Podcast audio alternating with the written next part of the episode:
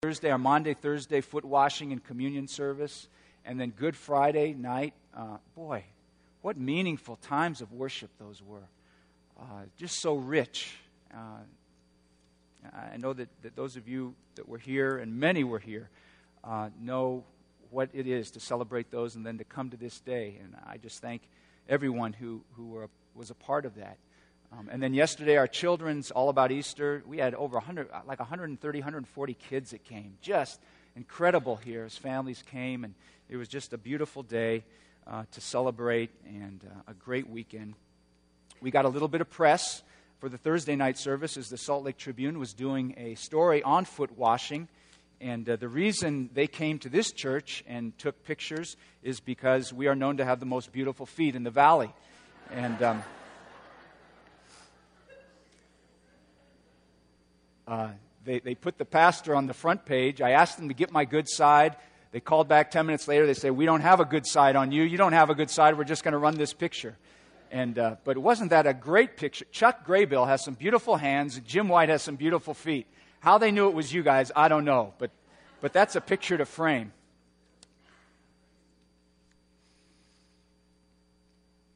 The raising of Lazarus is really the lower resurrection story in the Gospel of John. It's not the top resurrection story. We know which one that is. It's in chapter 20, the resurrection, of course, of Jesus.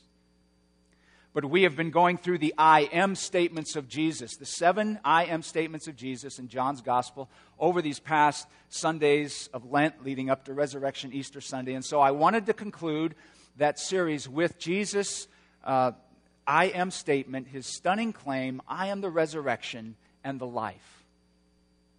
In John chapter 11, Jesus comes face to face with death's greatest prize and trophy the gravesite. Those who have read Luke's gospel, you already know. You've heard about Mary and Martha, those two sisters, sisters. But now we learn they have a brother whose name is Lazarus. And Lazarus is sick. And the sisters send for Jesus, and the message to him is the one you love is sick right away we learn something about the relationship between Jesus and Lazarus. There's a relationship of love. Uh, they are good friends. They are close friends. And we know that Jesus would go to these siblings' house. He spent time with them, he ate with them, probably very good friends. Jesus makes a startling claim when he hears that his friend is sick. He says, It will not end in death, but it is for God's glory, so that God's Son may be glorified. And you know, that's the whole purpose of that event, the raising of Lazarus in John 11, so that God may be glorified, particularly that Jesus, God's Son, would be glorified. It's not about Lazarus, it's about God's glory. Now, of course, we know Lazarus does die. Was Jesus wrong? He said this wouldn't end in death. Well, not if Jesus meant that the sickness will merely pass through death, but it will not end there ultimately. And pay attention to what Jesus said God's Son will be glorified through it. That little word, it. Through it. That it means Lazarus' sickness. What looks bad and dark can often be turned into God's glory. Those its in our lives. We're again told Jesus loved Mary, Martha, and Lazarus, but instead of going to them in their time of need, he stays where he is for two days. Jesus delays. Furthermore, we're told that where he is in Jerusalem, it's only it's less than two miles from Bethany. It wouldn't be a big deal to walk there in a short amount of time. Jesus doesn't come close enough and he doesn't come quick enough. Jesus, what gives? Why do you wait? We can often feel that way about Jesus, can't we? In our distress and our hard circumstances, he seems to just take his own sweet time. Sometimes we think he probably doesn't show up at all. Well, what's the lesson in this event with Lazarus? I think Dale Bruner reminds us, and I think he reminds us very helpfully, that what looks immediately hurtful will turn out to have been ultimately the greatest help of all. We're going to see that. And that the revelation of Jesus' power over even death, the ultimate enemy. I think of that old black spiritual, the gospel tune God may not be in a hurry, but He's always right on time. And we're going to see that. When Jesus finally does his, make his way to Bethany, Martha goes out to meet him, but we're told Mary, the other sister, stays right where she is. She does not go out to meet Jesus. Is Mary offended? Is Mary hurt and hacked off that Jesus did not come when her brother died? Mary's kind of like that person who doesn't come to church, he, stays at home because coming to church, he's angry at the Lord for his perceived absence in their lives. And so they just say, forget it. He wasn't there. He didn't come when I needed him. I don't need him. Can I just point out that Jesus never chastises Mary? He never does anything with this. Mary has permission to be hurt from Jesus because he knows this is going to end for the glory of God. And you know, God is deeply patient with us especially when we're angry with him. In fact, I think he understands, like a parent understands that her pouting child doesn't understand everything yet. It says in Psalm 103 God has compassion for his children. For us, like a father has compassion for his children. My grandmother was an identical twin to her sister, and they were close. They lived with their spouses on two sides of a family cabin in the later years of their life. Uh, just kind of split the house, and, and, they lived there. And they, I would say, they were closer to one another, these twin sisters, than they were maybe to their own spouses. They loved one another. They were tight, talked just all day long, every day. Loved one another deeply. And I remember when my great aunt was tragically killed in an auto accident the day before they would celebrate another birthday. While she was on the way to a granddaughter's baby shower, I remember how angry my grandmother became. She wasn't an angry woman, but she was angry now. She was a woman of faith. She had been to churches all her life. Wherever she moved, she was always at a church. But for one whole year, she did not show up in a church. God hadn't been there. Where was he? She was hurt.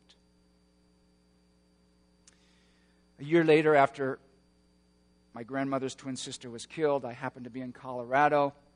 I was working there, and that's where my aunt and uncle lived. And, and they brought my grandmother at that time, at the one year mark of that tragic event, to Colorado. So we were all together. It was good. She wasn't in California, where she would be remembering this event very painfully as we, as was our custom, we decided to go to church that Sunday, not knowing if our grandmother would go, my grandmother would go.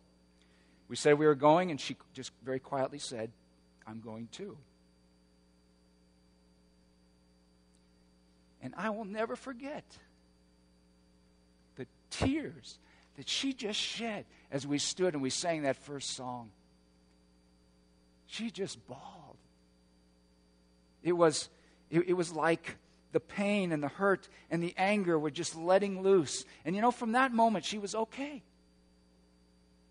Scarred, still carrying hurt, yes, but she was okay. Maybe she figured out that Jesus could do something with this, that he is the resurrection and the life. Maybe she came to rest in her sister, having moved through and beyond death into everlasting life with Jesus. Aunt Gert was a believer. I mean, she was Baptist, so, you know, obviously with the Lord. Heaven's full of Baptists, I understand. And uh, my grandmother has since long gone to be with the Lord herself now. I wonder what she would say about it all now, now that she has moved through into glory. I'm convicted that she sees a larger, fuller glory of God now in that incident and in every other painful incident that hit her life, and that she sees Jesus' power in a way that yet we cannot. Martha says to Jesus, if she believes, Martha says to Jesus that she believes if he had been here, her brother would not have died. She still believes something can be done. And Jesus tells her, Your brother will rise again. Martha answers, I know that he will rise again at the end of the age. You see, Martha was a first century Jew who knew her synagogue lessons. And first century Jews believed that a day would come when resurrection for them meant that a day would come when God would raise all those who have died, who are now in this intermediate state, and He would give them new bodies, in essence, recreating them. They didn't mean by resurrection going to be with God or life after death. Ezekiel 37, the vision of the valley of bones and God's Spirit coming and reviving those valley of bones into human beings was the scriptural foundation for the Jewish belief. And in that passage, one of the things God says is this I am going to open your graves and bring you up from them. Jews in Jesus' day believed that God would restore Israel that this would include new bodies for formerly dead human beings. It would come with a new age, a new covenant with God, when all the righteous dead would be raised simultaneously, all at once, in one grand resurrection at the end time. Mary believed this. That is when Jesus speaks one of his strongest statements that ever came from his mouth I am the resurrection and the life. And the one who believes in me will live, even though that person dies. And all who live and believe in me will never die. Jesus doesn't point her to doctrine, he doesn't even point her to the scriptures. He says, I, I'm the resurrection and the life. Our faith is not about a moral system, it's not even about a theological system. It's about a person the Son of God. Many people have fine morals. Many people have well thought out systems of belief, whatever they may be, but they miss the person of Jesus Christ. Christian faith is about a personal God who has revealed himself in the person of Jesus Christ. We need to believe Jesus, not just doctrines. We have to deal with him because, in the end, it is not going to be so much a place that we face as it will be the risen Lord who we meet at the end. By saying, I'm the resurrection, Jesus is saying, I'm the power, I'm the glory, I am the hope and the door for resurrection to happen. Resurrection is embodied in Him. And this resurrection is a victory over death in the present. While the most stunning part is still to come, it's not totally in some distant future. The Lord says, You don't have to wait till the end. Something has and is happening now in terms of resurrection and life, and it is found in Jesus Christ. Jesus acknowledged that all those who believe in him, they're going to die. Physical death comes to everybody. But those who live now and continue to believe in Jesus will never die. That is to say, as it reads in the original Greek wording, will never die in the age to come, will never die in the next life, will never die in respect to the next world. That's what he means. And then Jesus asks Martha, do you believe this? Whenever I hear those words of Jesus on the resurrection and the life, these words often get left out when we hear them.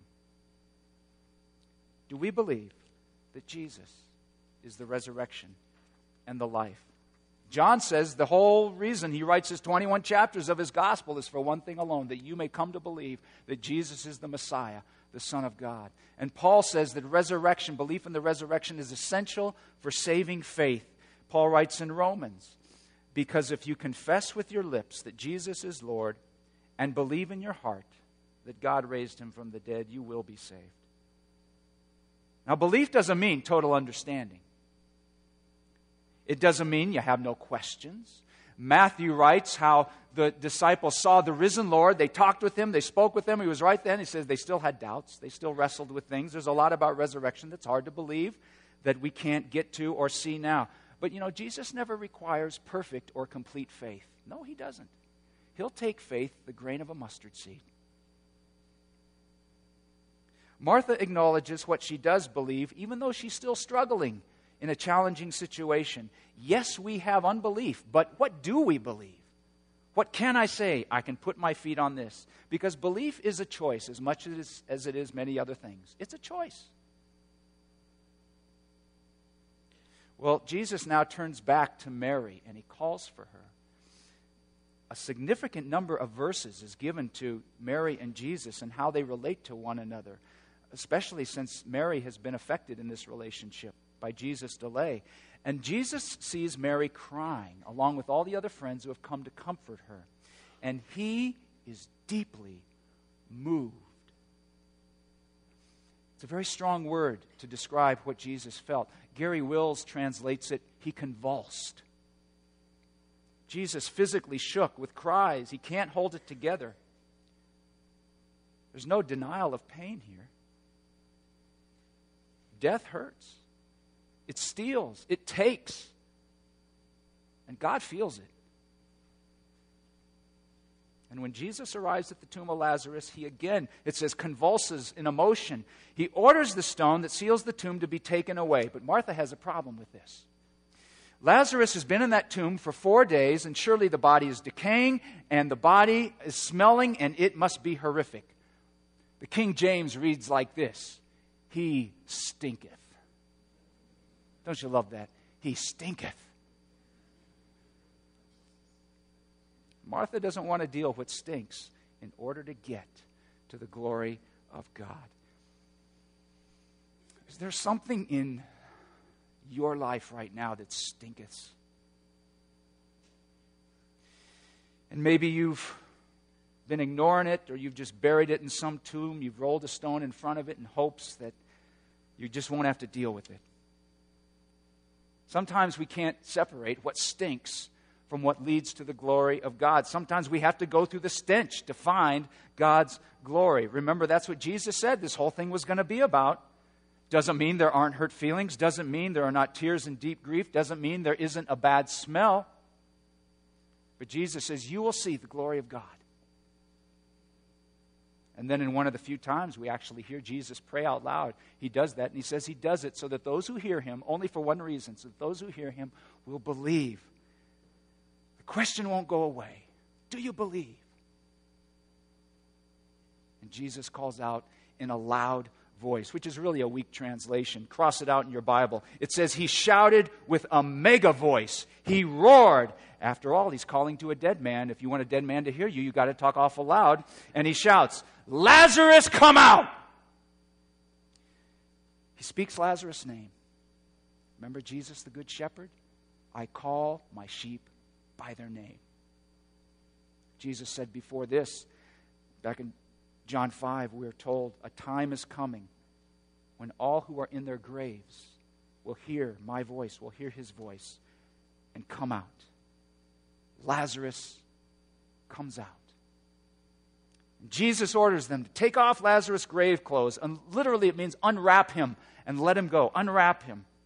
If you believe and you belong to the Lord Jesus Christ, the tomb is not your home. Death does not own you, nor control you, nor reign in you. You are not dead, but you are alive. Maybe you can't see it right now, but we do not look at what is seen. We look to what is unseen. Whenever we choose to live in dark thoughts or dark moods or self pity or resentment or participate in whatever is against God's reign and God's light, we just entomb ourselves. We bury ourselves. If Jesus calls you out of the tomb, then you come out because you don't belong there. And those of us who have come out of our tombs and come to know life in Christ, we need the unwrapping of all the things that have bound and held us for so long. I am still being unwrapped. There are fears, there are struggles, there are doubts, there are impulses that can still hold us. And just like Lazarus, we need others. We need friends to help unwrap us. We need, we need pastors, and we need teachers, and we need encouragers, and we need friends, and we need spiritual directors and mentors who will help unwrap us. Unwrapping can take time, it can take a lifetime, most of our life. But if we place our trust in Christ, who is the resurrection and the life, we rely on what He has done, not on what we have to do. The decisive event has happened. And it may seem slow at times, but life is coming. May the wrappings just come off of us little by little. Well, here's the thing. I want to close with this. This is really the point. Lazarus was raised from the dead, but he died again. Oh, great. You took us all the way here to get to just tell us that? Lazarus did not deal with the problem of death. This event was just a preview. It was an appetizer. It was a foreshadowing of something greater still to come. And from here on out, John doesn't even hardly tell us about Lazarus. He's not significant. That's because the event is really about Jesus. I, I myself, I'm the resurrection and the life, and death will not be ultimate for you in the life to come if you believe that I am this. This event points us to Jesus' ultimate victory over death. It is also the last sign that John records that Jesus does in his gospel until the cross and the resurrection. It is Jesus whom this is about, who, must, who we must come to terms with, who was crucified, killed, and buried in a tomb, and on Sunday was seen, alive, touched, and heard by many, who broke out of death and the tomb to cement his claim as the resurrection and the life.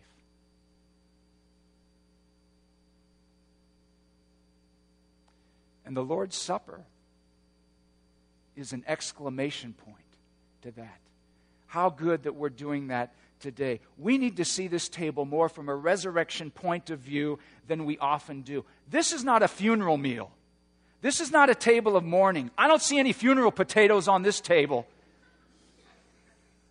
This is a table of joy. This is an anticipation of the marriage feast of the Lamb that is to come, that we will someday all share in. Jesus said, If anyone eats my body, the bread, if anyone drinks my blood, they have eternal life. I will raise them up. He said, I will raise them up at the last day. This table tells us you're not dead.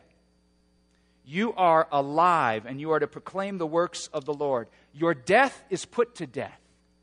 You are, in fact, already dead. The terror that death gives has already been dealt with for you. This table is a table of pro- prevailing, of strengthening our faith and our joy and our belief. So let's not nurse our sinfulness here. Let's not nurse our sadness here. We're called to a very different situation. In Romans, Paul writes this If we have died with Christ, we believe that we will also live with him. Jesus is the resurrection and the life. And those who believe have already begun, here and now, to live the complete life that He is giving to us. Do you believe it? Amen.